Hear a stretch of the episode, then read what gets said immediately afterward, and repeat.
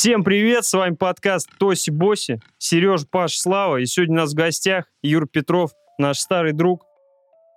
Ой, Юр, расскажи, чем занимаешься? Говорят, ты какое-то крутое дело делаешь для всех, для всех нас. Короче, вот так вот сразу, да? Типа я должен... Да. Обычно мы гостей просим, расскажи максимально скучно, чем ты занимаешься. Да, это я так просто, чтобы Да, разогреться. Это я могу, могу целый час рассказывать. да, долгая история. Но если в двух словах, мы делаем софт для автоматизации сферы услуг. Мы так это называем, программное обеспечение. А, Но э, чтобы было более понятно, да, наверное, одно из основных э, ключевых там свойств продукта, там, не знаю, свойства функциональных возможностей. Мы делаем онлайн-бронирование. Если, кажется, если кто-то записывается в барбершоп, то а, 90 или даже больше процентов барбершопов не только в России, а во всем СНГ. Вот, э, их онлайн-запись работает на а, базе нашей платформы, нашего софта. Прям такой Вот, но, да, прям 90. такой. Но это если говорить про барбершопы именно, да. Если говорить в целом, там ну, основной рынок, так мы называем, это сфера красоты, это и обычные салоны, и ногти, и брови, и все подряд, да, то вот в России у нас их около 20 тысяч локаций, да, из 100 тысяч э, всего.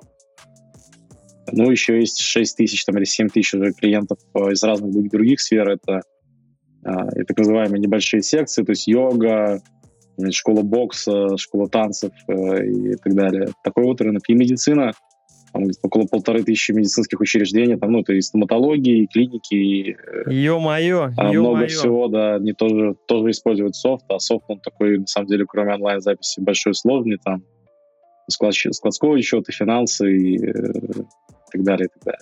Ну, Ре- такая Юр, скажи мне, your clients, I clients, Y clients, Y-client. все. Конечно. Я все Значит, говорю clients. Нет, я тоже ее clients В говорил. смысле, не Y-клиент? Да, как, как нас только не называют, там можно, то есть даже мы смотрим в WordStat, как нас пытаются найти. Да, там. И мы думали, что уже все варианты известны, но все равно где-то там раз в полгода проскакивает абсолютно новый. Ну, вот мне почему-то Мгм. казалось, что это your, your clients, потому что, ну, как-то с you, you clients, получается Y clients, все окей, буду знать. Y-client, ну да, но если дословно с английского по транскрипции Y-clients. э, да, клиенты поколения Y, тогда была изначально такая идея. А, типа X, Y. Z, Вот вот, это. эти все. Вот эта Поколение X. информация. Никогда бы не подумал, на самом деле, Да. что именно в этом направлении нужно копать. Ну, не то, чтобы мы прям вот на этом фокусируемся, да, но такая вот идея была. Вот. С названием тоже так получилось. Нам было просто нужно было зарегистрировать два созвучных домена в зоне ком. Вот, а понятно, что все домены в зоне ком заняты, либо стоят очень дорого. Вот, но как-то нам повезло, мы тогда нашли и Y-Clients, Y-Places, ну и ничего за них не заплатили, то есть это были свободные имена, э, такие комплементарные. Вот. А потом уже легенду, почему такое название, их, ну, притянули за уши. А, понятно, действовали от обратного, да? То есть сначала придумали, а потом такие, так, Да, да. так, так. Ой, ты знаешь, что была там история, там несколько человек неделю потратили, значит, перебирая разные там, возможные там, брейн- брейнштормили, и перебирали варианты наугад. И, знаешь, сервисы даже, которые генерируют идею для имен, да, все подряд было. Ну, с этим повезло. Ну, на самом деле, это же прекрасно, что есть легенда, э, есть э, миф, почему так называется компания. Она же могла просто написать, называться «Записишка» или как-нибудь так. Это был бы вот этот ужасный э, нейминг в России. Но у нас есть конкуренты с такими названиями. Записулька. Записка. Вот, записка. Надо, ребят, бронируем все. Я же правильно понимаю, вот то, что ты говоришь о сфере деятельности э, компаний, с которыми вы работаете, это все, в принципе, услуги. Да, мы называем это сфера услуг. Мы, ну, там есть как бы исключения, то есть мы не со всеми услугами работаем. Вот. Ну, то есть мы заранее там специально себя отсекли рестораны, мы не хотим работать с ресторанами. А, не потому, что они нам не нравятся, а там, по многим каким-то бизнес-причинам, потому что мы особо в рынок не верим там. Не со всеми услугами, да, трудно. У нас есть клиенты и химчистки, и всякие разные такие тоже, которые даже приходят в голову, когда ты говоришь, сфера услуг, там, бытовые услуги, да. А, конечно же, это, нам это не фокус. Как они сейчас воспринимают, в принципе, э, то, что вы им предлагаете? Потому что я себе понимаю, что, наверное, когда вы начинали, это было, получается, у нас э, где-то лет, ну, получается, лет 5-6 минимум, да, уже это началось? Ну, уже почти 11 лет. Ну, изначально летом, 11 лет. И летом 2010 года начинали. Зная сферу услуг, это те как раз люди, которые очень как бы тяжело воспринимают какие-то инновации. Очень тяжело их переключить на это. Объяснить человеку, что это ему нужно, это, это э, улучшит его бизнес. На самом деле и да, и нет. Да, это правда. Особенно 10 лет назад это было в большей степени правда.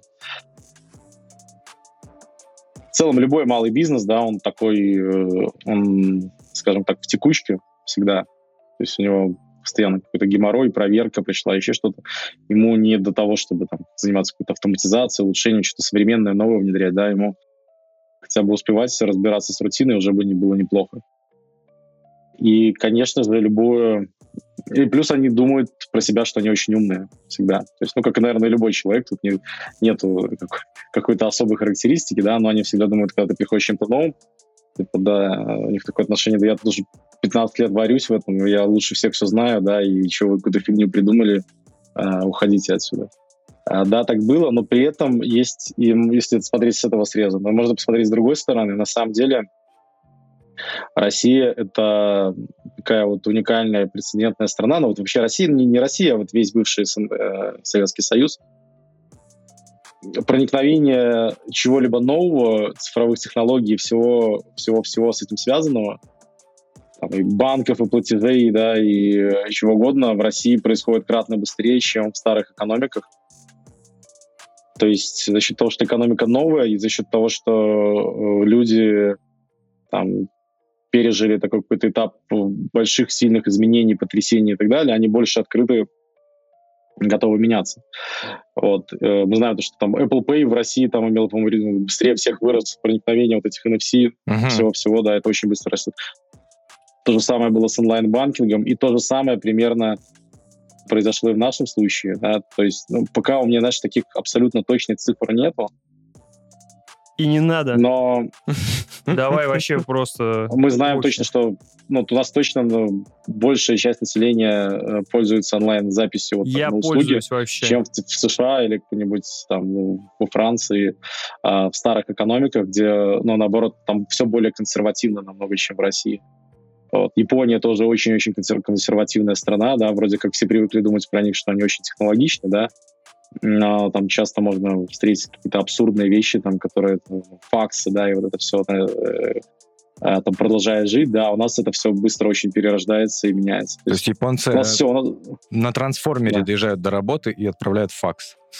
На этом, на как его, на Ева, Ева, Ева прилетает просто и все. Так а вроде бы у них это все заперто, потому что они вообще сама такая по себе страна, которая просто как бы очень закрытая, и у них там могут быть эти сайты, ну, то есть у нас это все mm-hmm. уже летает, а у них там просто не то, что на флеше сделано, я в этом не то чтобы разбираюсь, да, да, да. но там дикий, дикий дизайн из двухтысячных, вот как вот, mm-hmm. не знаю, тебе, наверное, Юра, знакомый тот сайт, который ты делал в универе нам, но это об этом попозже. Ну да, да. Нет, вы можете посмотреть, э, там, допустим, мобильное приложение американских банков крупнейших. Это просто, ну, то есть вы, вы, вы не поверите, что это до сих пор такое может быть вообще. То есть... Любой американский сайт — это... Мне это кажется, боль. что пару лет назад, когда Apple презентовала кэшбэк и как раз какую-то там карточку свою, все там от восторга пищали, а у нас это уже был этот э, Сбербанк онлайн, ну, уже много, сколько, тоже лет, типа, 5. Ну, у нас Тинькофф, да, можно считать, по-моему, там они с шестого года, но так что вот mobile и онлайн-сервисы такие на таком уровне проникновения — что ты полностью все можешь делать, делать в онлайне. Наверное, точка отсчета тоже десятый год примерно. Да, плюс То есть, да, да, у нас э, 10 лет назад было то, что они там 2-3 года назад стали считать революцией, там, как бы чем-то новым. Э, это во всем, э, даже, даже цифровизация городов, да, и вот эти, там, э, я помню, долгая история, по-моему, году в 14 там у нас сильно плохо были дела в основном бизнесе, и мы там с, с партнерами другими пытались там разные штуки запускать. В том числе мы пытались завести московское метро, то, чтобы можно было прикладывать телефоном и проходить. Так а вот, кого ну, можно вместо... благодарить. Да, да, да. То есть тогда казалось, что почему, почему нет, там и так уже как бы бесконтактное все это. Сейчас метро работает, людей прикладывают просто. Все очень сложно, на самом деле, в метрополитене. Потому что как эмиссия каждого билета осуществляется госзнаком. Uh-huh. есть, э, билет на метро — это как, как реальные деньги, и электронный он или нет, все равно каждый проход, да, это эмиссия госзнаком. И технология заключалась в том, что ты прикладывая, у тебя автоматически списываются деньги, и на лету происходит вся эта магия. Вот сейчас это уже работает, но это потребовалось, по-моему, лет тоже там 4-5, э, чтобы это было. И это не, до сих пор не на всех турникетах, насколько я знаю. У раз. нас только по раз, блин, первый и последний. Только. В Питере, во всяком случае. В Москве не знаю. В Москве, в Москве возможно... тоже не, нет. В Москве, по-моему, на всех турникетах можно приложить мобилу и пойти. Я завтра проверю, вам напишу. Хорошо. То есть, подожди, ты был как бы инициатором этой истории, или ты пытался залететь, но в итоге какие-то более крупные Ну, не всегда. То, там инициатор был все равно московский метрополитен. На самом деле, кстати, вообще московские чиновники и вот эта вся история, городские именно, это тоже какой-то такой космический мир, там очень крутые чуваки работают, очень умные, и, ну, как бы, знаешь, примерно сопоставимо с, э, с там, хорошей IT-компанией, и э, вот, ну, там очень много проактивности, они сами ищут там партнеров. Мы пытались, да, то есть быть одними из тех, кто кто это все завезет. Мы хотели купить у немцев технологию и продать ее здесь, ну, полицензировать. У нас ну, не получилось. Хорошо, что ты вспомнил э, московский метрополитен, то есть это работа именно вот с чем-то государственным. Я хотел у тебя спросить, а то, чем вы сейчас занимаетесь, вы каким-то образом интегрируете это в наши государственные структуры или там больницы, допустим, какие-то записи? Точно мы не не видим в этом какого-то направления бизнеса. Более того, скажу, что мы скорее не хотим работать с государством. Не то, чтобы у нас какой-то был плохой опыт и э, все это. У нас очень было много таких э, очень пугающих реально историй э, у знакомых разных, кто по тем или иным причинам случайно сталкивался. Это тема для отдельного разговора, э, что там Мне как можно попасть да? очень сильно. Подкаст, который не выйдет. Да, да, да. Вот. Но да, но когда нам сейчас, ну, конечно, как бывает, ну, приходит какая-нибудь медицинское учреждение, например, это какая-то поликлиника при каком-то заводе, uh-huh. завод с государственной собственностью. И у них, они как любой госзаказ, они должны делать через тендеры. Да. И понимаешь, что они хотят купить, они не могут купить. То есть им нужно сначала сделать тендер, они хотят купить нас уже заранее, да, то есть они, они придумывают тендер, который пишут под заказчика. То есть, ну, да. ну, как бы вот эта система, она а мне, хотя мы не хотим продавать туда, то есть мы, нет, ну, особо не хотите, покупайте, не покупать. И они сами там, какая-то СБ, СБ нас проверяет, там еще что-то бывает. Но это разовая история. Э, у нас есть около государства, там поликлиника РЖД, допустим, какая-нибудь тоже. Такое, такое есть, но мы не хотим, то есть мы не хотим делать продукты для государства, идти туда Пускай это реально какие-то другие чуваки там моют, и с этим, ну, мы не умеем с этим работать. Uh-huh. Но, с другой стороны, они могли бы к вам обратиться за пониманием технологий, то есть взять вас как как то за советом, типа того, чтобы понять, как сделать, потому что если бы я мог записываться к врачу как в барбершоп, я в барбершоп э, каждый раз я записываюсь и вспоминаю тебя, Юра. Вот, думаю, респект вообще. Вот. Я с теплотой думаю, что это лично Юра Петров мне присылает смс Лично Юра тебя записал просто такой в дневничок. Так, журнальчик перевернул страницу. Так, у нас вот здесь вот свободненько, да? Вот. Если бы так к врачу было бы записываться, это же вообще было бы супер круто. Сейчас, может, как-то реализовано, ты, я не знаю. Нет, у них реализовано, они записываются, но это как-то по-другому работает. Госуслуги есть, но там все сложно. Не, вот так, чтобы просто. Ну, слушай, ну вот я знаю, нам есть МОСРУ такой продукт, да, ну, как бы это госуслуги, вот эти МОСРУ э, сайт, и там уже онлайн-запись про мне кажется, я там тоже лет 5 уже 7, как она появилась, и э, последнее, что я видел пару лет назад, там уже было сделано достаточно неплохо. Это в, м- что в Москве? Да, э, то, то, что мы сделали там в плане своего бизнеса, там феномен не в том, что мы какую-то классную продукт сделали именно айтишный, да, или классную технологию. Тут история в том, что представь, как нужно постараться, скажем так, да, чтобы это все реально работало, именно было внедрено, да, чтобы администратор, сидя в салоне, какая-то девочка вела актуальное расписание, чтобы ты записывался, занимал реальное время, да, а когда их 20 тысяч, да, то есть это, ну, какого-то уровня, да, вот организационные трансформации нужно сделать по всей стране, там, с совершенно разнородными, неподвластными себе людьми, чтобы это более-менее окей работало, да, и вот как-то вот эту часть мы работу у нас получилось сделать, и благодаря этому, скорее всего, мы так как-то большой охват получили. У нас есть часть такое внедрение, после того, как мы первый раз подключаем клиента, у нас работает целый отдел, там, там десятков человек, которые, ну, их учат, объясняют, что, зачем, почему, как это и все.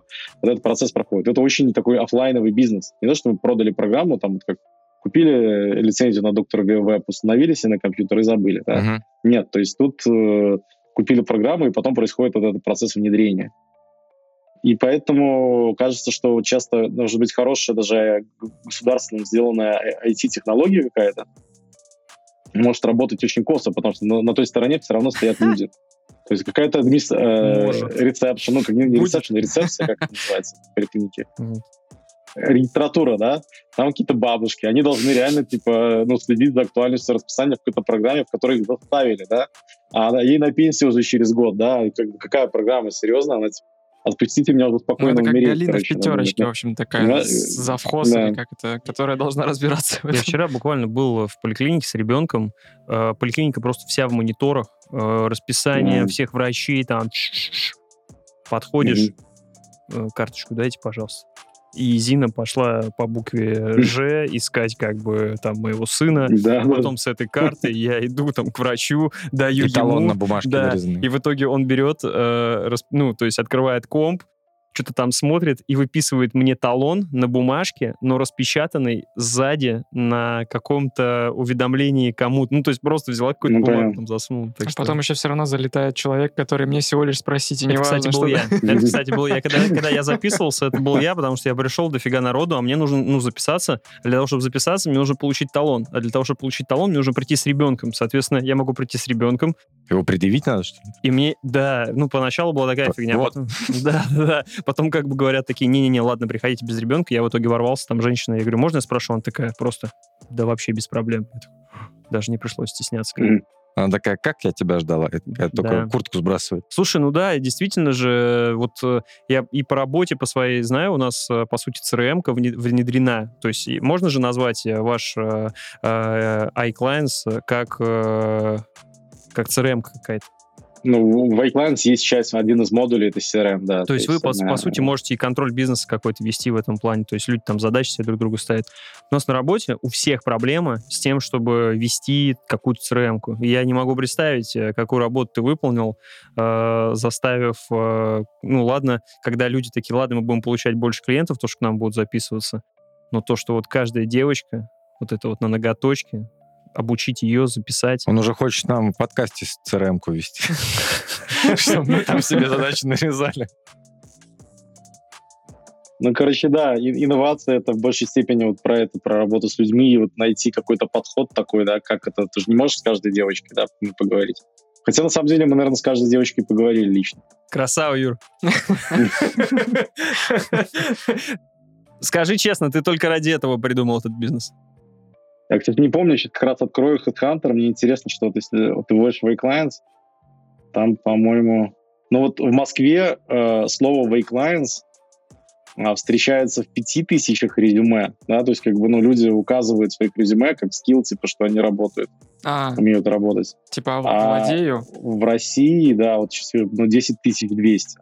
Ничего себе. Типа Word, Excel, Outlook, ну, типа, да, да, да, угу. Я не думал, что даже настолько это все серьезно. Ну, в смысле, Сам я, естественно, понимал, что это все серьезно, я не пытаюсь принизить какие-то твои заслуги, то есть я уже об этом шутил, что ты, наверное, единственный человек в Фейсбуке, над которым я как бы не угораю, у кого написано SEO. То есть я понимаю, что это заслуженное там звание, в общем-то, что все по делу. И когда я захожу на твою страницу там и вижу, в общем-то, не последних людей из IT-сферы, и ты там с ними что-то обсуждаешь, что я впечатлен. То есть это же тот самый Юра, с которым я сидел сбоку пять лет, ну, там, чуть-чуть меньше. Вот, поэтому, да, очень большое тебе уважение за это. А у меня, ну, да, бана- банальный вопрос вообще. Ну, ты это все придумывал вот реально за много лет до популяризации. Даже вот когда ты это все пытался пушить, я ну, я был одним из тех людей, который не понимал, а зачем это все нужно. То есть можно же позвонить по телефону, записаться. Я понимаю, это супер банальный вопрос для тебя. Дед. Но, блин, как ты э, обладал таким даром предвидения? То есть я... Ну, видишь, тут я не думаю, что какой-то дар предвидения. Хотя да, ну вот э, такие продукты, они существовали до нас. То есть в России мы не знали, что они есть. Их, грубо говоря, их и не было. Да, было что-то что похожее, да, но в таком виде ничего не было. А вот э, на Западе, в США, ну, кажется, там с года 2006. Ну, наш вот крупнейший конкурент, который компания номер один в мире, Mindbody, они с 2006 года вроде работают. И это было очень похоже на нас, хотя мы не знали про них, когда мы начинали, мы узнали там, наверное, через года пол или через год даже, да, э, увидели, что очень похожий сервис на нас есть, который мы придумали сами, вроде как не копируем. Вот. А предвидения, знаешь, на самом деле не было, была какая-то череда таких э, логических рассуждений. В 2010 году уже, ну, то есть я сам ездил, пом- помню, постоянно в Беларусь, я покупал билеты онлайн на сайте РЖД.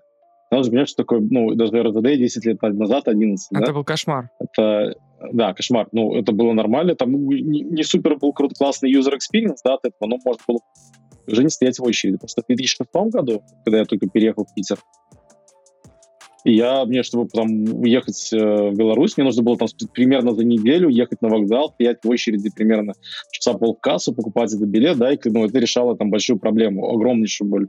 Но авиабилеты уже там намного раньше продавались. Booking.com отели уже все бронировали тогда в 2010 году онлайн-магазином было, ну, то есть ты где-то заказываешь, оплачиваешь онлайн, и ну, классический e-commerce и тебе привозят домой с доставкой. Ему уже лет 10 было, в России даже, да? А разве кроме Озона там и книжек Ну, что-то казалось- было? ну да, было логично, что типа все сейчас все равно должно так или иначе перейти в онлайн. И мы, наоборот, скорее от обратного шли, что а, давайте подумаем, какой мы онлайн можем натянуть вот на эту сферу, на которой еще ну, онлайн не натянут. Нужно было найти сферу, которая еще не автоматизирована. И мы Натянуть выбрали онлайн. эту сферу, которая нам была плюс-минус понятна. Название выпуска. Да-да-да. Юрий. Петров, Y-Clients, натянуть онлайн просто. Ребят, все так и будет. Слушай, ты все время говоришь «мы». Это уже у тебя какая-то профдеформация в плане того, что... Или ты просто не один начинал в этом плане? Но мы начинали, да, я не начинал ни один. А, ну, в целом, это, у нас считается, что условно четыре основателя. А вот четвертый присоединился к нам через год. Но да, у нас всегда мы, и там, знаешь, вряд ли можно как-то оценить мой вклад в отрыве от э, Не, понятно. Я, я немножко не к этому. Я просто к тому, что еще есть люди, с которыми ты тоже эта идея возникла. Но все началось, я так понимаю, с поездки в Америку, да? То есть ты приехал, увидел там что-то. Ты же гонял work and travel все время. Да, я гонял. Что, А. бассейны чистил, в ресторане работал? Я уже не помню. Бассейны, по-моему, ты это, Да, я- бассейны смотрел. Я, не, я, я, их, я их чистил, да, но основная моя работа была не про это, я работал спасателем. Типа, помогал детям не тонуть. Вот. Это, это, это редко случалось. Причем но в Питере в универе ты делал то же То самое. ты Ты бегал, помогал прям детям бег- бегал с этой штукой, которой бегают спасатели в фильмах, типа поплавок Да, этот? да, вот у меня была штука, у меня в каждом бассейне вот эта красная херня была, на которой написано lifeguard. А ты сидишь на высокой табуретке такой, да? и Типа со свитком сверху смотришь. По-разному. Бывали, бывали высокие табуретки, бывали обычные. Еще зависит. Да, со цветком, это все по норме положено. Это должен быть как бы всегда, там, ну, назовем это дресс-код, должен быть одет в форме, у тебя должна быть эта штука всегда рядом с тобой. Мгм. А, у тебя должен быть всегда свисток. В основном, да, ты свистишь свисток и кричишь no running, no running, типа, чтобы дети не бегали. Потому что они бегают вокруг бассейна. Основ- самая основная проблема, что они падают и разбиваются, там, лоб, еще что-то, тебе нужно прикладывать лед. Вот это, как бы, а тонут, они очень редко. Че, была какая-нибудь супер история, как ты нырнул спасать кого-нибудь, э, какую-нибудь бабку? У меня была история, такая супер история, как я нырнул спаса- э, спасать человека в бассейне через, наверное, лет пять после того, как я работал спасателем. Вот, ну, да, это тоже было в Америке, я поехал, и была просто вечеринка возле бассейна. Просто такой, я в этом шарю, просто скидывает одежду, как Супермен такой. Слушай, я директор. Типа того. Но я не скидывал одежду, я тоже там был уже один из тех купающихся, да. А, но был чувак, индус, и он особо не пил алкоголь, но в этот раз что-то выпил, и он не умел плавать. И у него возникла идея, давайте научимся плавать. Вот. И, один- и он, он просто в один момент стал тонуть на том месте, где он мог встать на ноги. Я, тоже, я тогда первый раз столкнулся с этим тонущим человеком, хотя мне про это тоже рассказывали, я там сдавал сертификат Красного Креста, чтобы работать спасателем, всякую такую фигню. Но я тогда полез его, типа, просто успокаивать, мне казалось. Но я там стоял, и он чуть меня уже не утопил. То есть ну, у человека такая паника, когда он пытается на тебя скараб... Он мне ногтями что-то расцарапал лицо, пытался, ну вот реально он пытался, ему казалось, что Кошмар. все, типа сейчас uh-huh. он уже умрет. И а вы просто пока в момент я его чуть не отточил, он вообще не стал, э, ну, не стал чувствовать пол прям четко и хорошо. Потому что он теря...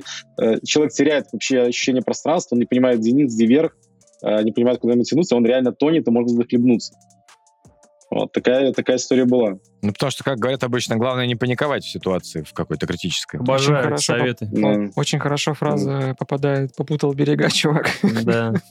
Не, ну, на самом у вас была когда-нибудь в жизни ситуация, ну, типа, пред э, там, тонущая? Нет. Я думаю, нет, у меня нет, скорее. У меня была один раз, когда я был в эколагере в шапках, в чудесных, и, короче, ну, я не в шапке был, я был в шапках э, Это в месте, деревня, где... в смысле? Ну, я не знаю, короче, для нас это были карьеры. Я был в метре от берега, а там, ну, эти карьеры, они же очень глубокие и практически нет берега. Mm-hmm. И я понимаю, что я, ну, не могу доплыть, ногу свело, я просто как бы иду ко дну. И в этот момент накатил вот э, индусский ужас какой-то жесткий. Я прям, mm-hmm. я просто понял, что я испугался, но вот эти вот э, э, типа кричите или успокойтесь. Не, я просто пошел топором как бы ко дну, вообще без всяких этих меня. Ну, меня поймали там через секунду, как, то есть поняли, что что-то со мной не то. Я там пуньк, и все, до свидания.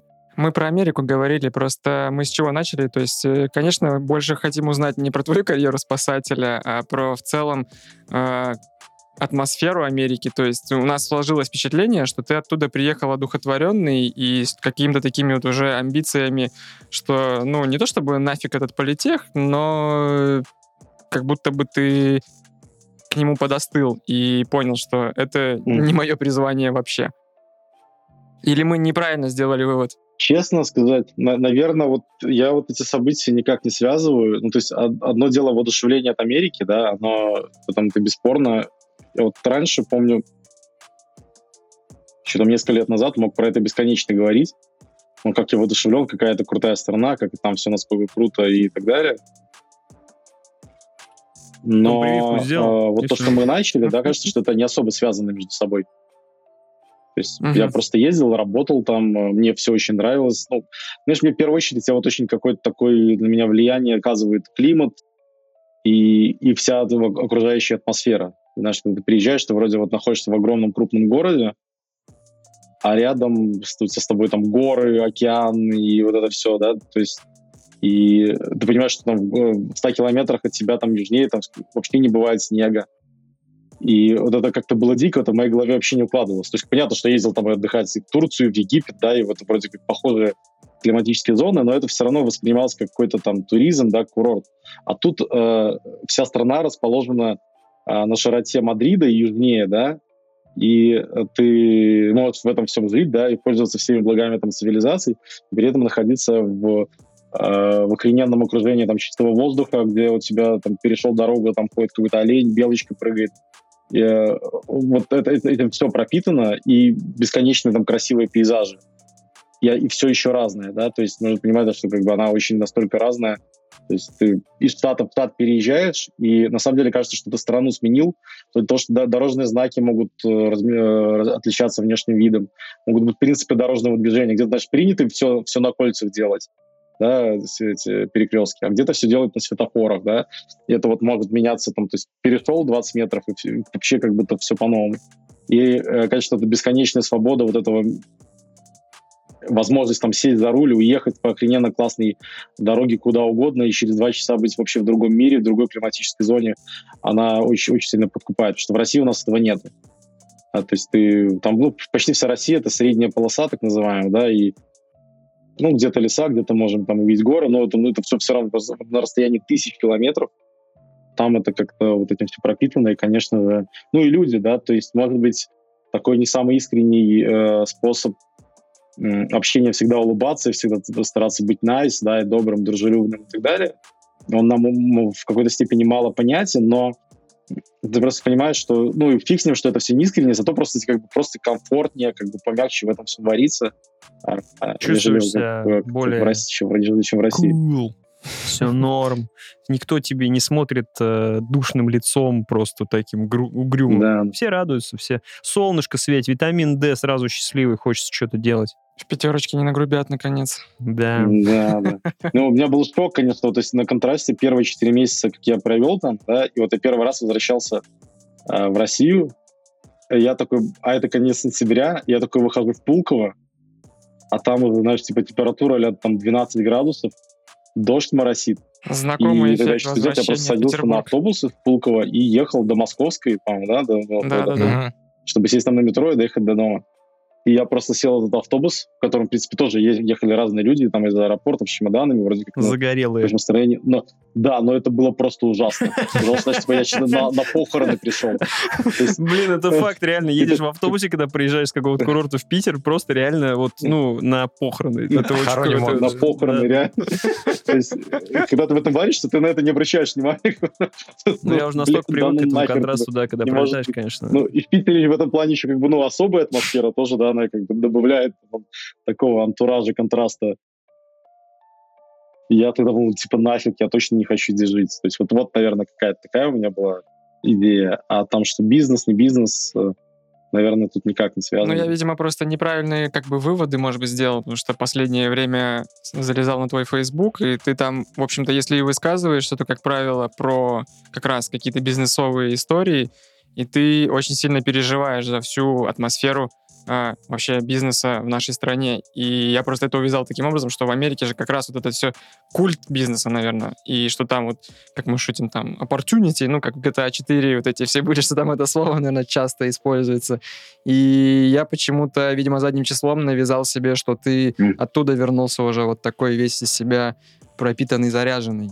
Но, значит, я не очень... Да, ну, был, был точно пропитанный, заряженный, да. Однозначно.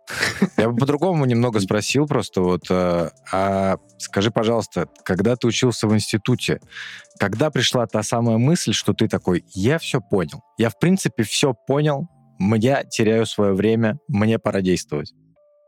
Было у тебя такое? Такого не было. У нас ну, все было достаточно как-то органично.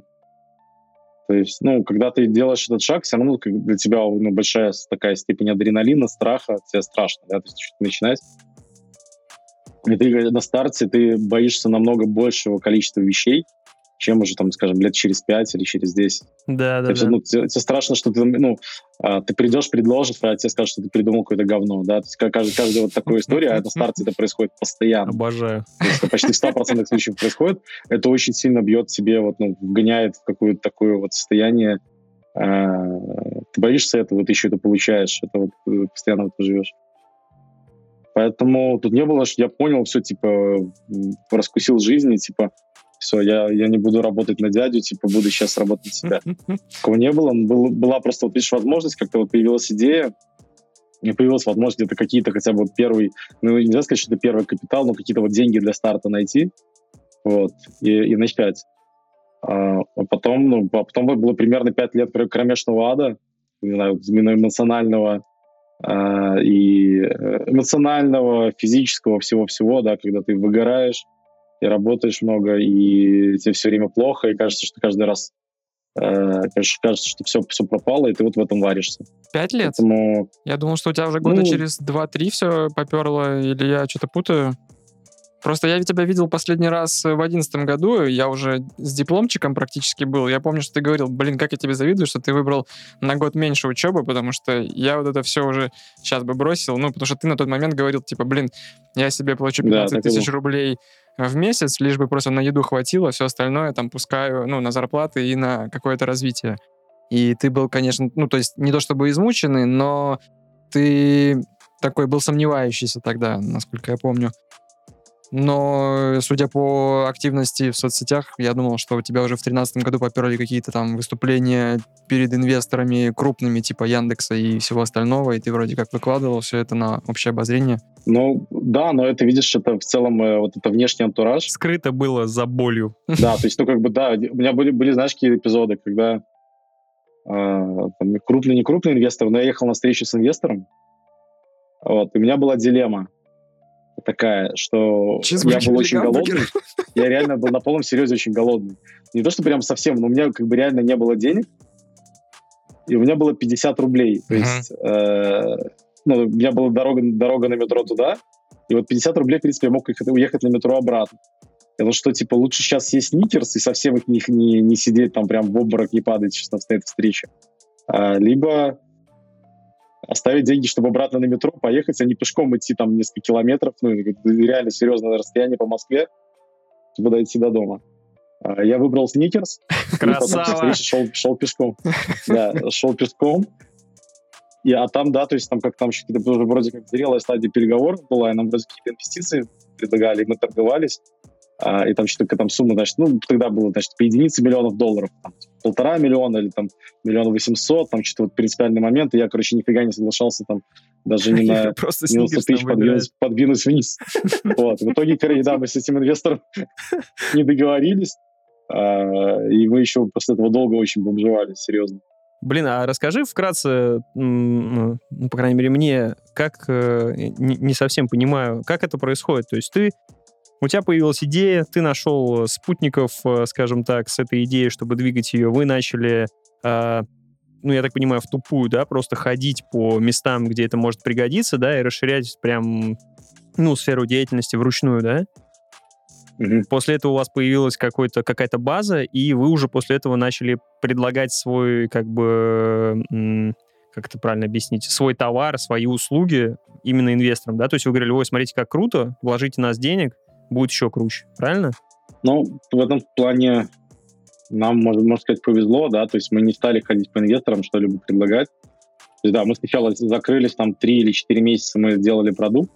На самом деле было тоже неправильно абсолютно. То есть, хорошему мы должны были сначала ну, найти спрос, найти тех, кто готов за это заплатить, какой-то вот понять, да, что это кому-то нужно в целом. Они просто не придумали. И потом уже начинать что-то делать. Мы сначала делали, потом пытались продавать, у нас плохо получалось, и просто по каким-то случайным там, знакомствам, там тоже череда удачных событий, э, мы встретились, да, с одним... Э, мы вообще это слово «стартап» не знали. То есть уже было, в принципе, какая-то стартап э, тусовка в России, да, какие-то статьи даже были, про это писали, там начиналось там, инвестиции ангельские. А, но мы были вообще вне этого. То есть мы случайно туда попали, и как-то нам повезло, и вот первый человек, там, это Аркадий Маринис, он нас поверил, и мы с ним просто договорились про первые инвестиции. Мы вообще в этом ничего не понимали. Мы тоже совершили на тот момент э, большую ошибку, там мы э, продали очень большую долю, нельзя было так делать. Мы потом еще 7 лет э, вот это, последствия этого поступка разгребали. Uh-huh. Но, с другой стороны, если бы этого не случилось, вообще, ну, то есть 99,9%, чтобы нас не было. Вот. Ну, а он уже нас, да, вот окунул во всю эту среду, он, ну, он помогал нам там искать дальнейшие инвестиции, ну, организовал какие-то там знакомства, круг, ввел какую-то тусовку, и стало понятно, даже там, ну, такие же ребята, как мы, да, что-то пытаются, и с ними можно как-то делиться опытом, и есть какие-то инвесторы, и вот это все э, завертелось. Э, поэтому, если говорить вот как, ну, в плане какого-то совета, да, то, конечно же, там, если что-то начинать, в какой, какой-либо сфере, да, то по-любому должен быть минимум один партнер, который хорош именно, не знаю, назовем это технологии или специфики, да, э, того, что делаем. Второе, да, хочется, чтобы был партнер какой-то вот около финансовый, да, который э, там или с доступом к капиталу, либо вот, э, ну, понимающий в этой части. У вас так и было, я так понимаю, да? Три человека, то, что это типа у вас троица таким образом распределилась, или это Примерно так, да. То есть, ну, мы, нам почему с основателем тоже мы четвером уже 11 лет, и у нас бывают конфликты, у нас все бывает, но вот как-то мы сумели э, на старте разделить роли, кто за что отвечает. Это снимает огромное количество проблем, да, то есть кто-то за, кто за технологию, да, и за ним последнее слово в этих вещах, да, а кто-то за финансы, кто-то за что-то, да, и вот мы так работаем, это вот помогает там, двигаться. Ну, то есть у вас получилось нормально разделить обязанности? Да, это очень важно сделать сразу на старте договориться. Должен быть еще четвертый, пятый, который деньгами сорит, кутит везде, его выкидывают потом, как обычно бывает. Это я. Ты шифруешь, хорошо. Видно, ты все-таки что-то еще умеешь, так что не прибедняйся. Вопрос э, у меня вот какого характера. А, мне интересно твое мнение. Вот в принципе вообще а, быть бизнесменом, человеком, это определенный склад характера, или можно в себе это воспитать? Или это хватка какая-то? Или это какие-то у тебя определенные обстоятельства в жизни тебя делают таким? То есть, как ты думаешь по этому поводу? Я абсолютно уверен, что вообще все можно в себе воспитать. поясню, да, есть там даже вот классический какой-то... Я давно про это читал, ссылку конкретно не назову, да, но есть классический эксперимент, когда там психологи еще в 70-е, что-то такое, они пытались сравнить, у кого будет больше прогресс э, у потомственного сына скрипача, там, в третьем поколении, э, либо у человека, у которого вообще нет никакой генетической предрасположенности, но который будет очень много сил и времени ну, вот, вкладывать, вот они пытались его направлять по этим по этому пути, и в конечном итоге там через 20-30 лет тот, кто больше, кто, кто много впахивал, превзошел генетического, хотя у генетического всегда, да, действительно, на старте но, намного больше он ну, намного больше успеха, намного больше вещей получается, всего ну, у него все идет круче. И если очень сильно хотеть, и вот там прям вкалывать, вкалывать, вкалывать, вкалывать, ты э, любую, любую историю можешь обогнать. Это, знаешь, одновременно справедливо и для финансов, да, то есть кто-то начинает с капиталом, кто-то начинает без капитала, но если начинать без капитала и очень-очень много работать, очень много хотеть, в какой-то момент можно догнать и обогнать тех, кто начинает с капиталом. Мне нравится, это, это перекликается с историей. Ты не смотрел э, сериал «Американская история преступлений», как я привязал этот сериал сюда? Я думал, сейчас про Кремниевую долину спросит просто. Нет, была просто история о том, что я притяну ее за уши э, максимально. Значит, там история, э, сезон был о убийстве Джани Версачи. Э, его же в свое время застрелил фанат, э, который был там, можно сказать, маньяком. В Майами, в Майами, да, на юге, да? Причем да, мне просто из этого сериала больше всего запомнился момент. Там просто, ну, весь э, сериал построен на том, что сравнивают две эти фигуры. Как рос один, как рос другой. И этому э, фанату, который там был из какой-то обеспеченной семьи, ему говорят, ты самый классный, ты вообще самый кайфовый ребенок, ты лучший. Он такой, я лучший. Ну и он так растет, там просто паразитирует на всем этом. В это время Джанни Версачи, маленький ребенок, собирает ботинки в магазине своей мамы там, или папы. И мама говорит, Джанни, если ты будешь всю жизнь пахать, будешь хорошо трудиться, то ты станешь счастливым и успешным человеком. Джанни такой, хорошо. И начал пахать. Вот как-то вот так мне притянулась сюда эта история. Да, ну да, и кажется, что и тот пример с скрипачом тоже он не единственный, да, то есть, как кажется, вот очень много про это чего написано. Поэтому, на самом деле, не факт, что это абсолютная правда, да, а, но я вот в это верю. Ты сейчас главный секрет рассказываешь, просто то, что надо работать вообще. Ну, на самом деле, все очень грустно. Это надо работать, ребят. Но на самом деле про себя я, наоборот, могу сказать, что ну, мне кажется, что все-таки была какая-то не то что генетическая тема, да, но я как-то по-другому себя изначально не видел. Знаешь. У меня отец, он всегда, у него что-то мутил, то киоски, то он опыт какой-то возил, то э, у него были павильоны с мясом на рынке, то есть uh-huh. вообще какая-то бесконечная череда всяких разных попыток чего-либо делать. И я как понимал, да, я видел, что как тоже как ему там трудно, и у него там были эпизоды, там, два года в депрессии лежал на диване, что-то по-всякому все бывало. И я тоже видел, что оказалось, что я там с этим справлюсь. А, и я не могу сказать, что мы действительно, ну, вот так, знаешь, что перерабатывали через силу. А, какое-то было преодоление себя. Такого точно не было, тут я не могу ничем похвастаться. То есть, да, первые два года ты просто дико мотивирован, и ты вкалываешь. Да, ты, ты просто сам хочешь, ты не устаешь, ты просто идешь, как, ты, как тебе нравится. Делать то, что тебе нравится, и готов делать это бесконечно. Вот. А потом, когда ты устаешь, перегораешь и так далее, то есть я, не, я и до сих пор сейчас, знаешь, я не могу сказать, что я там самый а, трудолюбивый, и организованный и какой-либо в этом плане крутой чувак, да, то есть э, как-то так, да, я больше, я больше как раз наоборот из вот второй оперы, да, из тех, кто вот э, э сын скрипача. Просто мы-то тебя знаем ну, с универа, собственно. Мы об этом, по-моему, не упоминали, кстати, что это наш универский Ребят, мы Юру знаем с универа. У меня взгляд, ну, своих, э, точнее, в моей голове, это как раз-таки не генетическая некая история, а история обстоятельств. То есть вот как мы тебя видим? Ты человек, который приехал в Петербург поступать из-за некоторых обстоятельств, потому что в Беларуси очень странная система с поступлением была. Там типа есть один день, и ты говоришь, э, пожалуй, батька, ты не прав, я поеду лучше в Россию, где я могу подать в пять универов сразу и как бы избежать этого. Соответственно, так как ты приехал, ну, из Беларуси, и ты жил в общаге, тебе нужно было постоянно что-то там мутить, то есть, ну, реально впахивать. Вот э, мы часто вспоминаем, что, условно, э, там, я, Паша и еще наши друзья во время... Не впахивали. Не впахивали абсолютно. То есть мы выбер... у нас была сложность, какой ряд в кинотеатре занять на фильм «300 спартанцев». ты там, не знаю, в метро с раковиной ездил, и мы тебя видели, поднимаешь там, чтобы обустроить свою комнату. Или там идем куда-нибудь просто такая. погулять, ты на права сдаешь после универа, хотя вот это там, ну, грубо говоря, там, я там еще даже несовершеннолетний был, но ты, видимо, уже тогда был. То есть ты все время как бы старался что-то э, делать и не сидеть на жопе ровно. То есть, по-моему, не про тебя эта история, что ты хотел прийти, пивка попить и почилить. И очень странно слышать, что ты Но, себя э, сейчас закапываешь. Нет, ну я не могу тоже, я не могу сказать абсолютно при себе, что это какой-то расп... да, и я не на все забивал, да. Ну, мне я, кажется, что у меня какая-то золотая середина. Здесь в есть один распи***й, и это не ты. Ну, блин, у тебя все время было какое-то желание не только себе облегчить, но и всем остальным жизнь. То есть я просто вспоминаю про сайт, который ты сделал для нас всех, э, электромеховцев, куда ты выкладывал свои э, лекции, и просто потом этими лекциями пользовались еще лет пять люди, и я потом рассказывал там своей коллеге, которая тоже в политехе училась, что вот я знаю создателя этого сайта, и она просто у нее глаза вытаращились, типа, ты знаешь его, этого святого человека? Типа, Там должны были на лекциях еще написано ЮП. Ты знаешь ЮП? Кто такой ЮП? Знаешь, э, Йок- э, Лайклайн знаешь? Нет. А сайт чувак делал лекцию. Гений, просто гений.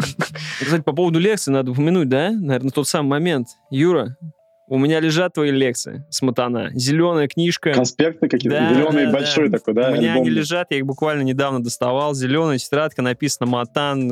Они Я- я- DHL вышлют тебе. Я, Я- тебе готов отправить, если тебе надо. Я, Я, еще одну историю вспомнил, что мы сидели на физике, э, мы втроем сидели сзади, Юра спереди, и в какой-то момент Юра просто разъяренный поворачивается, блин, чуваки, вам может на радио пойти работать? Вы вообще хоть когда-нибудь затыкаетесь или нет? Просто, ну, мы мешали человеку. Реально такое было? Было, я это помню как сейчас, что, по-моему, это был один из немногих моментов, когда Юра как бы Юра был предсказал зол. подкаст. Да, поэтому, Юра, спасибо, ты Юра, в этом числе повлиял на нас. Поэтому Да, блин. не стоит себя прибеднять, как бы... Слушай, а ты не связываешь это с тем, то, что и тебе, Слайк, вопрос, тебе, Юра, с тем, то, что ты все-таки приехал с Беларуси в какое-то неродное для себя место, э, не было квартиры, жил в общаге, да, то есть в таком ключе. Мы-то все в шоколаде, по сути, были. Ну да. вот. И не к тому, что нам нужно было сильно стараться, чтобы получить что-то, а у тебя как-то оно само по себе, ну, воспиталось, возможно, из-за этого, трудоспособность к этому. Ну, это, в общем-то, продолжение моего, как бы, питча, да, но это ты оформил вопрос, наконец. Спасибо. Слушай, я тоже, на самом деле, не, не очень это связываю. То есть ну, я не могу особо пожаловаться на жизнь, да, я видел, как другие ребята в общаге жили, да, и э, даже те, и, и мои хорошие знакомые там из Беларуси, которые приехали, просто там ребята, которые со всей России. И по моим ощущениям, я далеко был не самый бедствующий человек в общаге. То есть, скорее всего, был там ближе, ближе к, общадной, к общажной элите, да, в, каком-то степени, в какой-то степени. Поэтому и я не могу сказать, что в какой-то там сложной семье вырос, да, там, и Тиньков рассказывает, там вообще папа шахтер, и все, и, и, ну, ну, у меня такого не было. У там папа предприниматель, и так далее, и так далее. Да, может быть, э, э, нали, даже какого, у меня не было спокойствия про мое будущее, там, абсолютной уверенности, да, что, там, что мне там точно родители квартиру купят. Точнее, я подозревал, что в любом случае без квартиры не останусь. Может быть, только не в Питере, а в другом месте. Вот. Э, Я не чувствовал себя, знаешь, какой-то, ну, что прям мне нужно впахивать, а то я умру, или вот меня это Нет, ну я имею в виду к тому, что у тебя мотивации в любом случае было больше, чем у, условно у нас. Вот и все. Для Ну да, да, предпринятия каких-то но вещей. В, в этом плане, да, но вообще общажная жизнь, да, она однозначно кажется, что один из лучших таких э, опытов э, всех. Да, кто-то армию вспоминает. Мне кажется, что вот я не был в армии, но кажется, армия это какой-то полный трэш. Вряд ли она к чему-то может мотивировать, по моим ощущениям, да, и как-то позитивно влияет на личность. Но многие связывают там успех свой там с армией или с какой-то дисциплиной. Э, Я не связываю это вообще никак. То есть, наверное, да, это дало какие-то черты характера, но, блин, знаешь, вот если бы можно было описать э, портрет человека, который станет там бизнесменом и достигнет каких-либо там, вот, ну, хотя бы там минимального чего-либо, да, не, не безграничных э, высот. И вот такого нет. Они все настолько разные. То есть есть там просто, знаешь, какие-то э, у меня знакомые там реально очень избалованные дети. Нам, э, ну, то есть, не знаю, ну, можно ли назвать вас избалованными, Мне кажется, вы просто ну, как бы нормальные, обычные парни и так далее. А если прям, ну, вообще очень сильно там вот и реально испорченные личности, и кажется, что и неприятные прям чуваки, и вот у них получается, да. А, и знаешь, и опять же, успех нельзя никогда связать с родительскими деньгами. Родительские деньги это всего лишь как ну, один из каналов доступа к капиталу. Но кроме того, чтобы найти канал доступа к капиталу, тебе нужно решить еще 100 других не менее сложных проблем. Понимаешь? И не просрать, и там, и э, менеджмент людей, что-то уметь, ну, и работу. Ну, очень много всего нужно делать. Э, поэтому вряд ли. Э, я больше связываю, что как бы вот везло, и плюс как правильные люди. Везло именно не в плане, что там с неба что-то падало, а как-то в нужное время нужные люди в жизни попадались. Вот мы как-то шли, вот какие-то череда тоже событий. И да, и действительно, можно сказать, да, что мы постарались, там, хватались за, за каждую возможность и не хотели просрать ее. Наверное, так, да, вот это можно. Э, вот такие черты, они общие, возможно, для всех. А остальное трудно, да, вот, вот я считаю, это перфекционизм. Я считаю, что у меня там проблемы с ним, даже ну, на уровне психологическом каком-то, да, то есть я часто там, там какие-то подхерты, там что-то, что-то не на своих местах или там кто-то нехорошо поработал.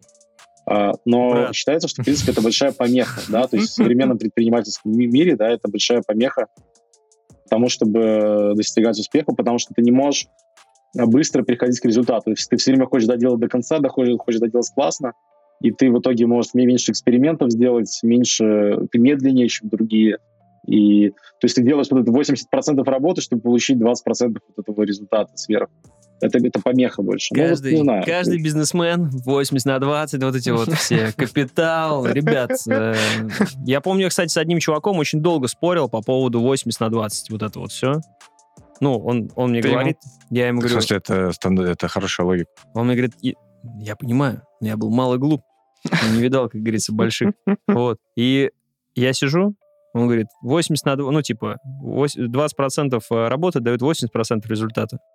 80% работы, всего 20. Я говорю, чувак, это полная Что ты несешь вообще, дебил? Зачем ты это делаешь? Как может?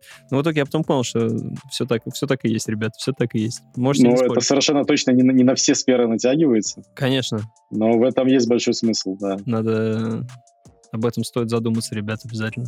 А судя по твоей как бы риторике сейчас, ты считаешь, что вы еще далеки от успеха? Я правильно понял? Ну, то есть как будто бы прозвучала такая фраза. Или все-таки у тебя уже есть... Я, я э, думаю, что есть куда расти всегда. Все барбершопы мира должны быть. В Индии тоже Просто для нас-то ты выглядишь как бы оформившийся успех такой уже, знаешь, успех... Э, Успешный успех. Успешный успех. И просто я вспомню, ну, может быть, чуть-чуть другую э, тему перейду, что один из таких не экспонатов, господи, опять слово вылетело из головы, атрибутов, это то, что ты там закатил корпоратив э, к какому-то там годовщине вашей фирмы и заказали хороших э, известных музыкантов из России, то есть на ваш корпоратив. И я просто примеряю это про себя, вот, блин, Юра, конечно, филантроп, то есть и, и в универе всегда всех тащил, и тут как бы всем своим сотрудникам такую, ну, устраивает э, гулянку, и как бы это не, ну, не жалко вообще тебе тратить такие деньги? Я бы сделал целом... то же самое вообще. Даже если бы это были последние бабки, я уверен, просто все, Может, давай. это была какая-то круглая дата компании. Да, вроде Но не видишь, совсем. Тут, э, да, на самом деле не совсем так все было. То есть мы делали конференцию. У нас каждый год мы в честь дня рождения компании делали конференцию. Конференция — это тоже как бы такая небольшая часть бизнеса, да, то есть это маркетинг, Плюс мы стараемся делать конференцию, чтобы она окупалась, либо уходила в небольшой минус. Мы продаем на нее билеты. Классика. Mm-hmm. Понимаешь, да? Mm-hmm. Да. То есть там люди, которые приходят на бизнес-часть, они покупают билеты, они могут остаться на вот типа часть, которая вечеринка, куда приходят все сотрудники. Ну, то есть, короче, э, не то чтобы там это были какие-то колоссальные расходы в минус, что мы позвали там в одну группу, другую группу, то есть это не, не совсем так было. Тут альтру... а, а, альтруизма не очень много было в этих часах. Хотя да, мы, ну, в этом плане, ну, это, знаешь, тоже не наше свойство, мы в этом плане сильно отстаем от многих там более именитых IT-компаний, то есть мы мало вкладываем знаешь, есть такой показатель, даже метрика бизнеса, да, сколько помимо зарплаты э, тебе обходится один сотрудник.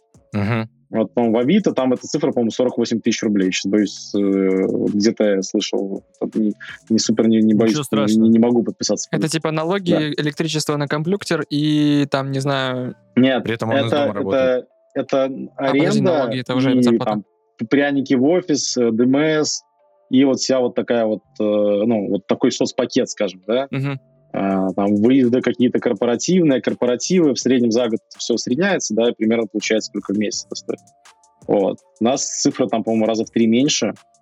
А, ну, то есть у нас, допустим, они там, у, них, квадратный метр офиса стоит там в три раза дороже, чем у нас, да, то есть то, что он лучше расположен, моднее, а, и они потратили больше на ремонт.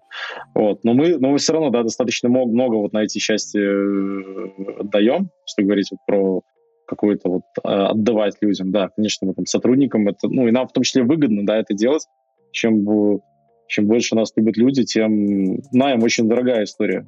Угу. Понимаешь, то есть поэтому дешевле удерживают.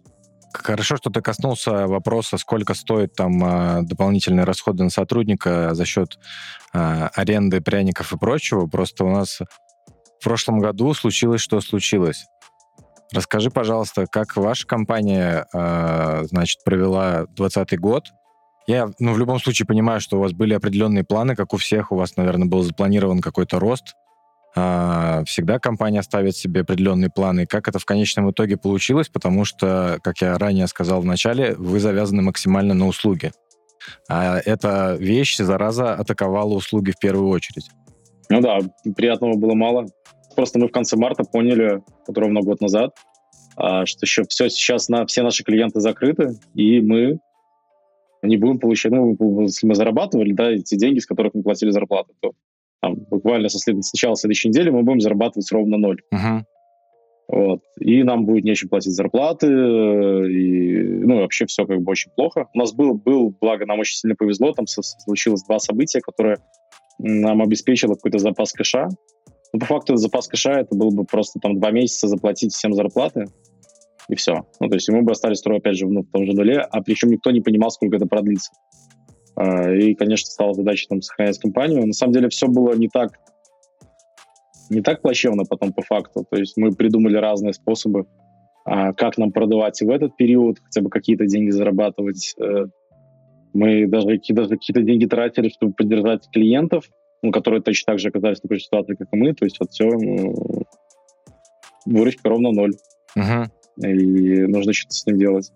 А, плюс, значит, законодательно, как правило, ну, то есть э, очень классно нам подкинули. С одной стороны, у нас наша страна очень крутая в плане демократии. Это одна из самых э, демократичных стран вообще в мире, на мой взгляд. Потому Вау. что такой заботы о, о вот реально о простом человеке мир не видел и в целом, и просто в плане трудового законодательства. Я не выкупаю, это ирония или нет, Юра, поясни.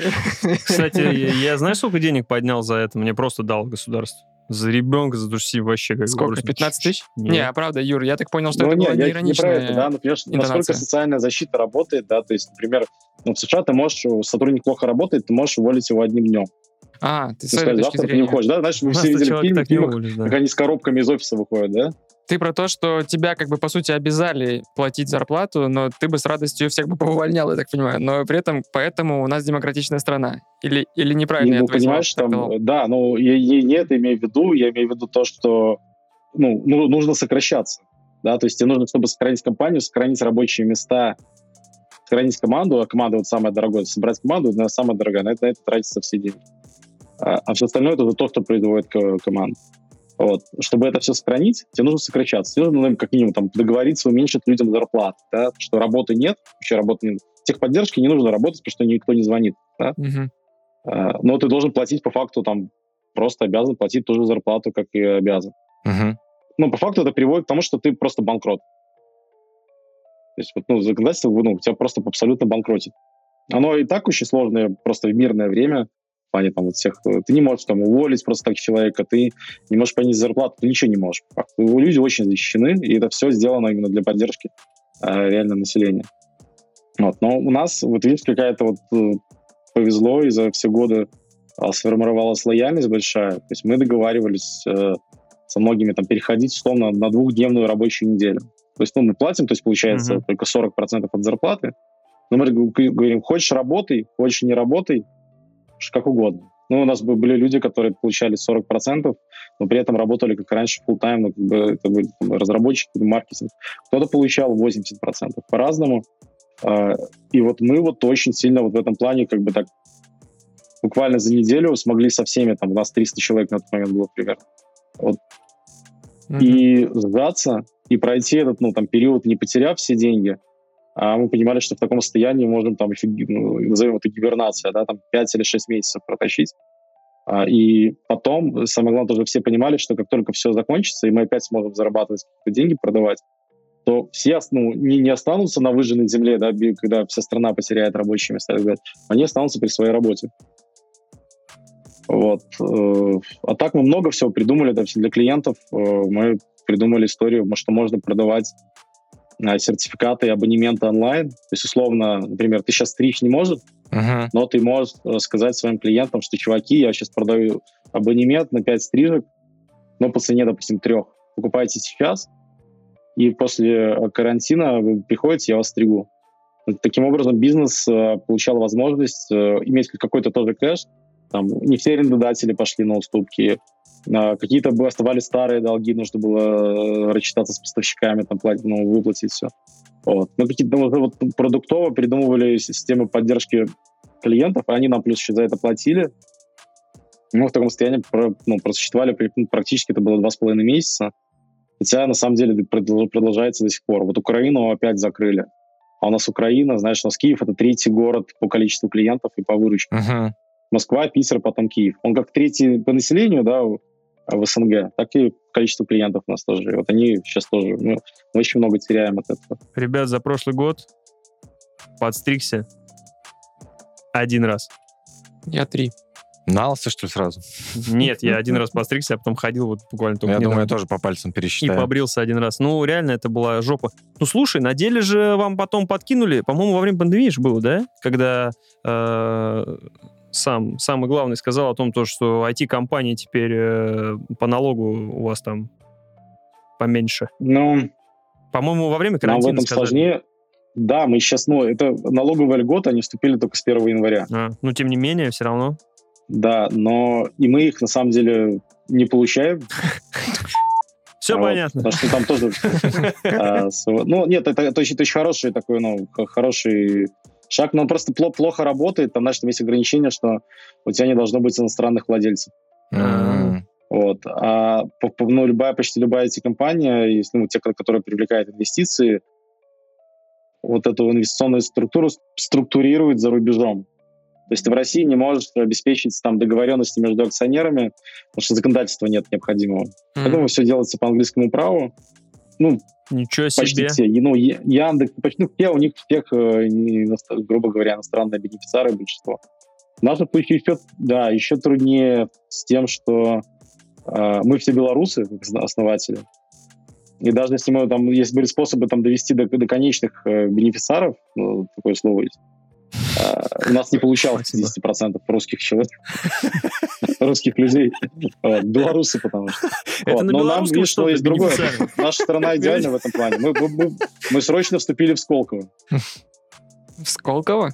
А, мы, ну, мы тут угорали просто над словом бенефициары, чтобы ты понимал уровень нашего развития, поэтому у нас небольшая задержка есть. Вот, э, пропустили самую суть твоего.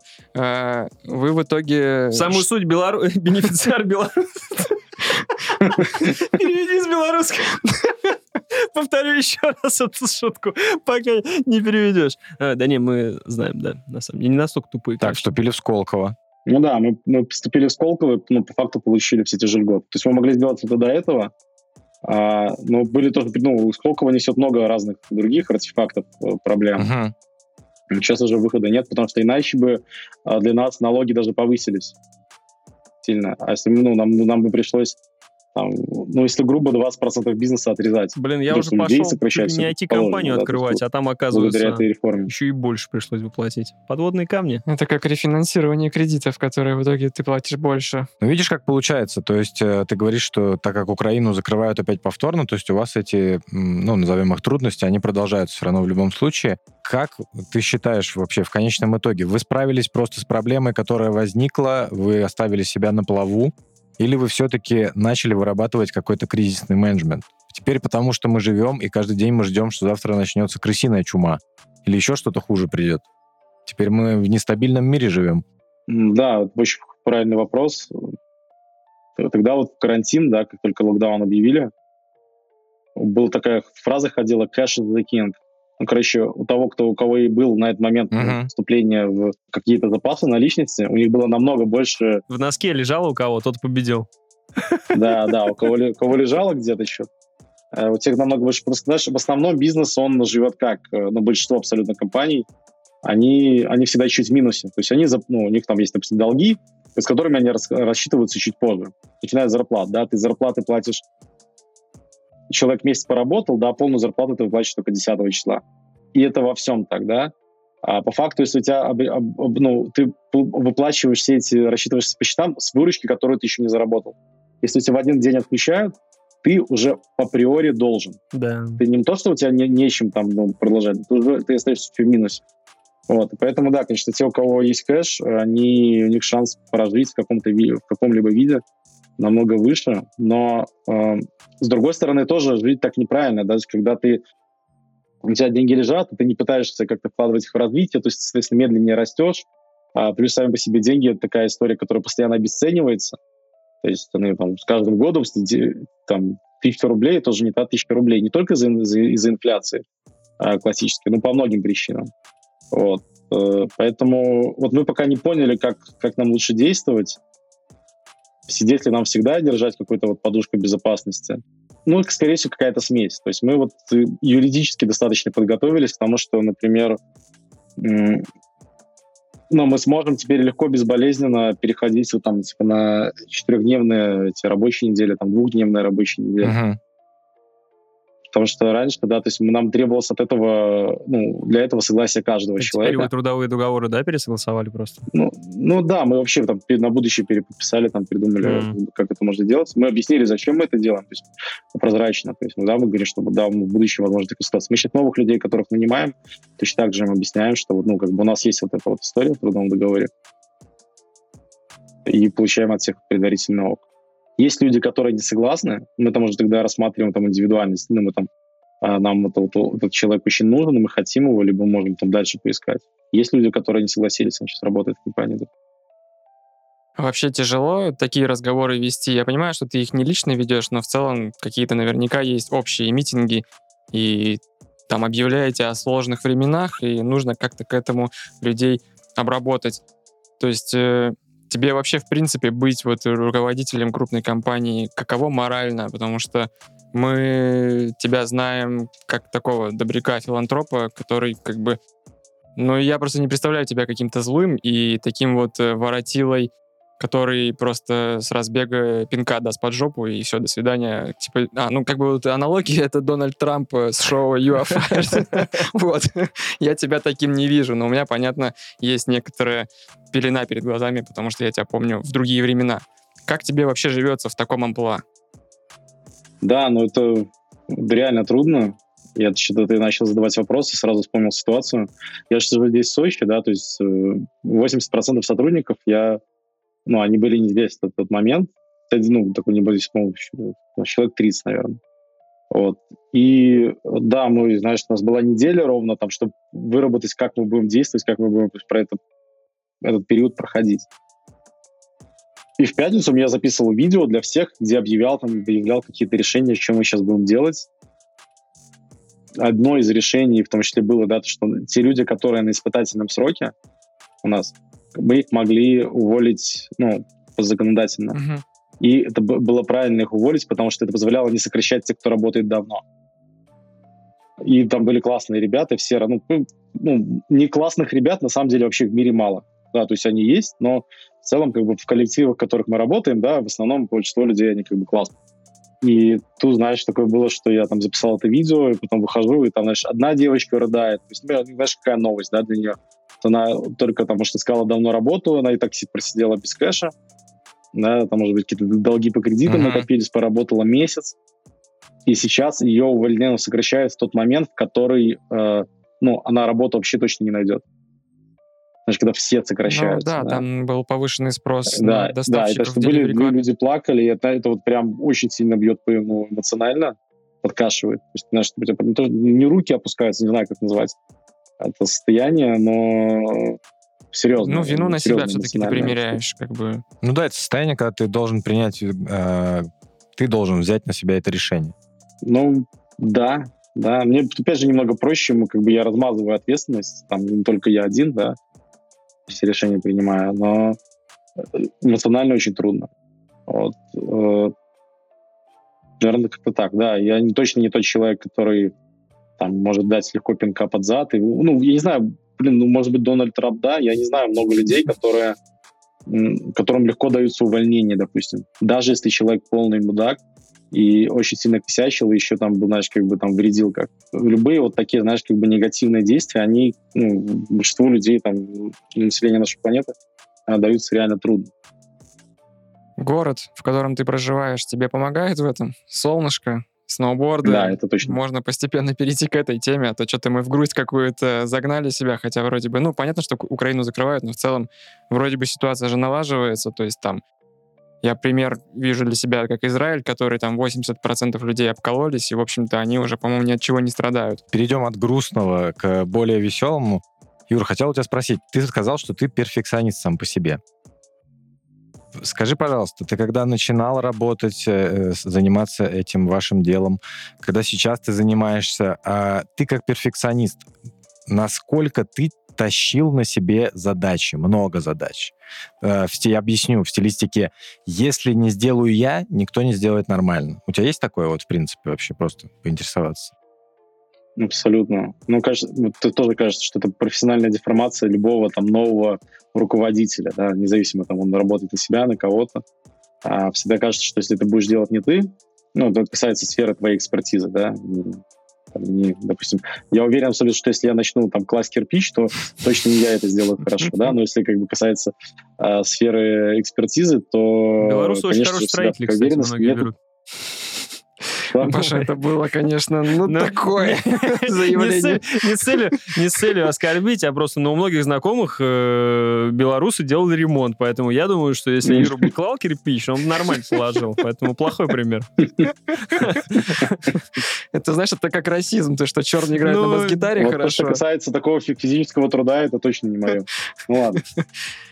Мы тебя сбили на подлете. Да, про, касса, про задачи. Много задач на себе. Другие не, не да, сделают. Да, и так всегда было. Э, но мне вот тут повезло на, на самых ранних стадиях тоже как раз там э, получил я доступ к разного рода людям, которые более опытные в этих делах. Мне вбили в голову одну простую вещь, которую я там до сих пор верю. А, нужно просто смириться, да. То есть если это будешь делать не ты, то это сто процентов будет сделано хуже. Но если это будешь делать, если это будешь делать ты, то 90% вообще не будет сделано. И если ты вот не, не выработаешь этот навык делегирования, то ты не сможешь вообще никуда двигаться, расти. То есть должен принимать, да, что будет очень много вещей будет делаться хуже, да, тебе будет от этого стрессово, ты будешь нервничать, злиться, э, и тогда, если ты перфекционист и так далее. Но это нужно принять, типа, да, нужно с этим жить и раздавать всю работу. То есть я сейчас стараюсь, ну, уже давно очень стараюсь почти ничего сам не делать. Красава. Кни- книга «Как перестать вообще бояться вообще и научиться ничего, делегировать». Юра, тогда вопрос. Какую самую нелюбимую часть работы ты с удовольствием делегировал? Ты такой, вообще просто, вот это не мое, забирай, заберите, не заберите. хочу. Вообще даже видеть это там, не знаю, сводить финансовый отчет какой-нибудь, еще что-нибудь выравнивать эти, mm. пользоваться, как называется, в Excel вот эта функция, вот, э, в общем, короче, там функции, да, VPR пользоваться. Не, не хочу, не мое. Это уже rocket science. Судя по всему, ты и не пользовался VPR. Да, я знаю точный ответ на этот вопрос. Это была такая история, которую очень долго не мог отдать, это публичное выступление. Ну, какая-то конференция, нужно пойти и, и там клиентам рассказать про продукт, ну, вот, презентацию приготовить, ну, написать речь, ее выучить, там, перед инвесторами, перед, ну, whatever, кто бы там ни был. И на самом деле мне казалось, что у меня ну, не идеально получается, но получается ок, а, потому что если кто-то другой делает, они несут полную. То есть ну, то, что нельзя говорить, Классика. они говорят. А, самую, самую, на, на сути вещей не делают акцента и так далее, и так далее. Вот. И это я очень до какое-то время не мог отдать, хотя это дело очень не любил. То есть э, не то, что это прям терялся, это у меня не получалось. Я выходил, готовился, но это нужно как любое нормальное выступление. Нужно минимум три дня вообще отключиться от всего и писать, готовиться, там, заучивать что-то там как-то вот, ну, не, не репетировать, но как-то прогонять. Uh-huh. И потом, да, это момент все равно серьезного, такого высочайшего эмоционального напряжения, когда ты выступаешь, потом, наоборот, ок, у тебя, ты выдохнул, это тебя воодушевляет, наоборот, все круто. Вот когда я это начал отдавать, я стал радоваться. И сейчас я вообще вот принципиально этого не делаю. И если куда-то соглашаюсь, то я буквально недавно ходил в Сочи, там позвали ребята знакомые. Я сразу сказал, что никаких презентаций, никаких выступлений. Я могу сесть э, на стул. Вы мне зададите вопросы, я вам дам ответ. Вот так еще нормально, короче. Юра просто кайфует. Вот. Сейчас я еще на одну такую тему согласился.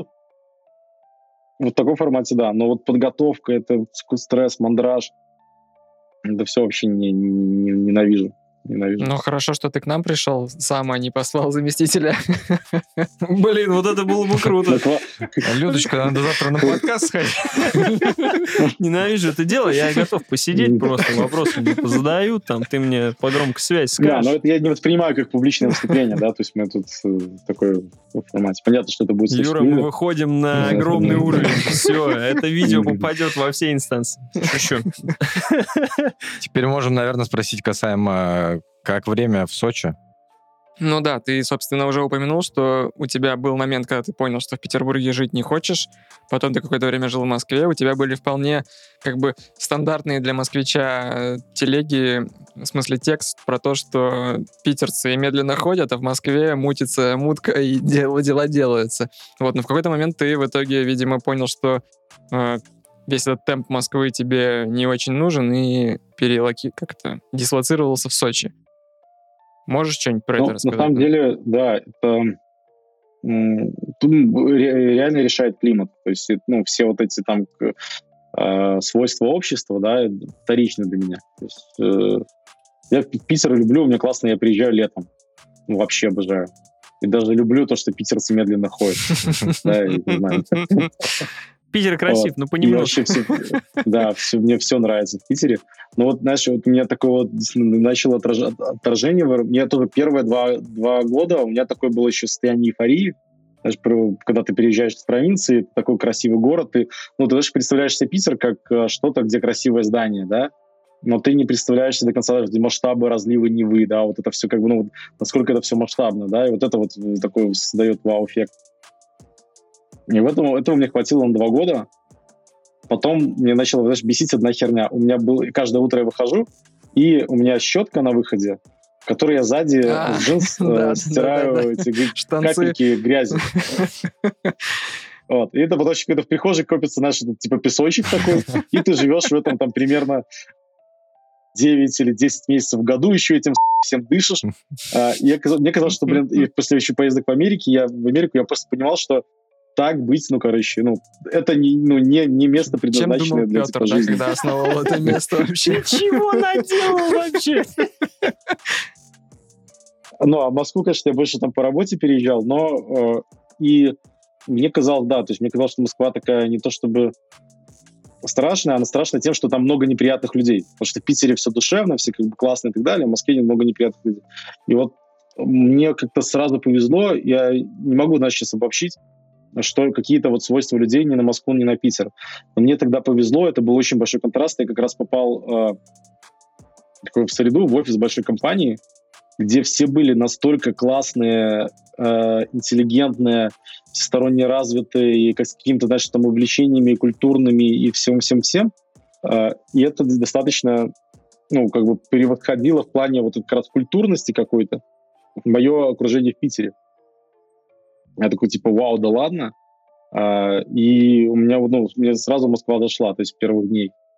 А, второй момент, да, по работе, действительно, то, что мы там и тогда видели, и сейчас свойство вот такое наблюдаем, а, Москва, она как бы более обязательная.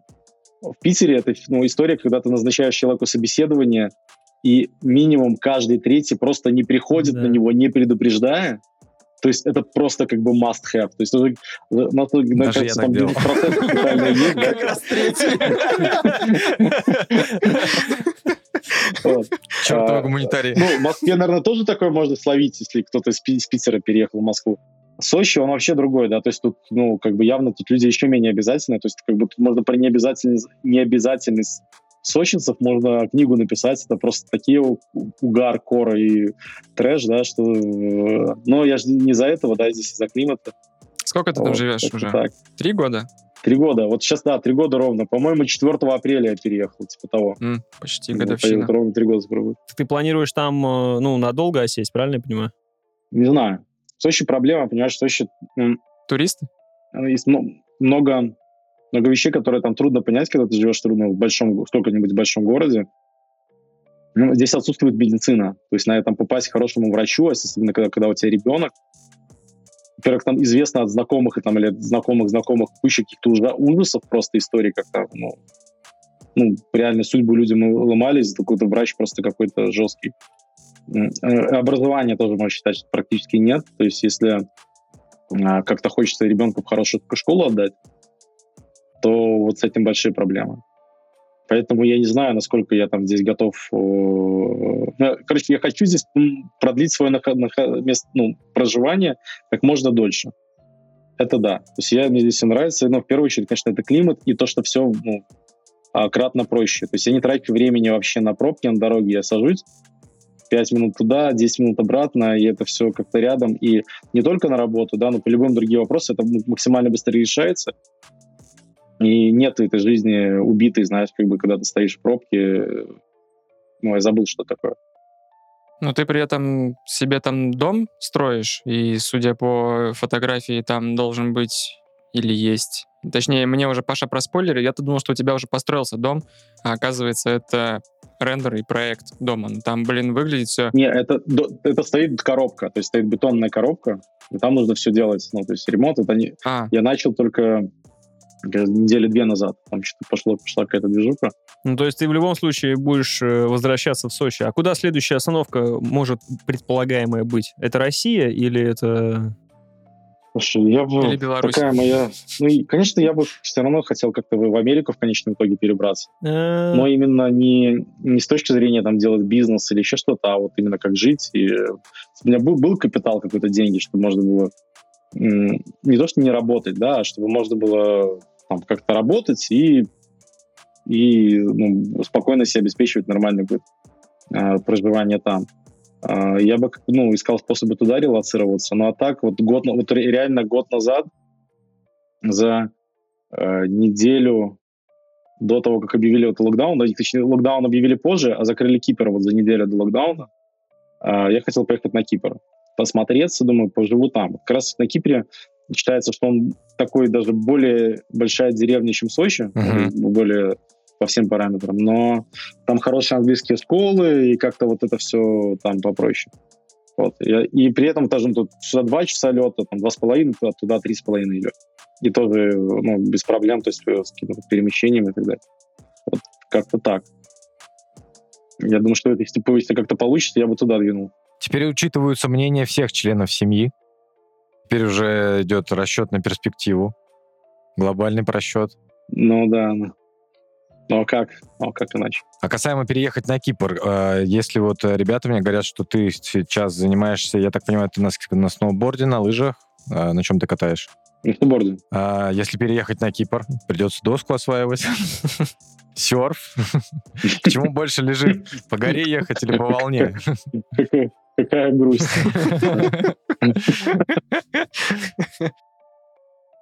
Да, ну, доска для меня такой, знаешь, э, когда я ну, начал работать много, вообще все другие сферы жизни, они как бы шли в никуда. Ну, понятно, там и спорт, и, ну, все, или хобби, все, uh-huh. все подряд.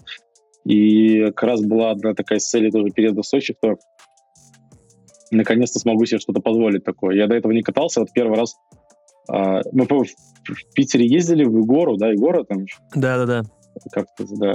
Один раз что-то попытался, и все, с тех пор я ни на чем не катался. И тут я осознанно захотел стать, чтобы вот у меня какой-то хобби, какой-то спорт в жизни появился. Я не могу сказать, что я прям супер большой фанат, и этим живу и так далее, но вот если э, появляется какой-то выходной и возможность поехать, то я стараюсь, да, потому что для меня какая-то смена обстановки, что отпуск я себе редко могу позволить. Очень редко. Питер собираешься в гости? Ну, я думаю, что вот, может, этим летом доеду. Я был летом 19-го, наверное. Да, но не 20-го, да, летом Мгм. 19-го ездил в Питер.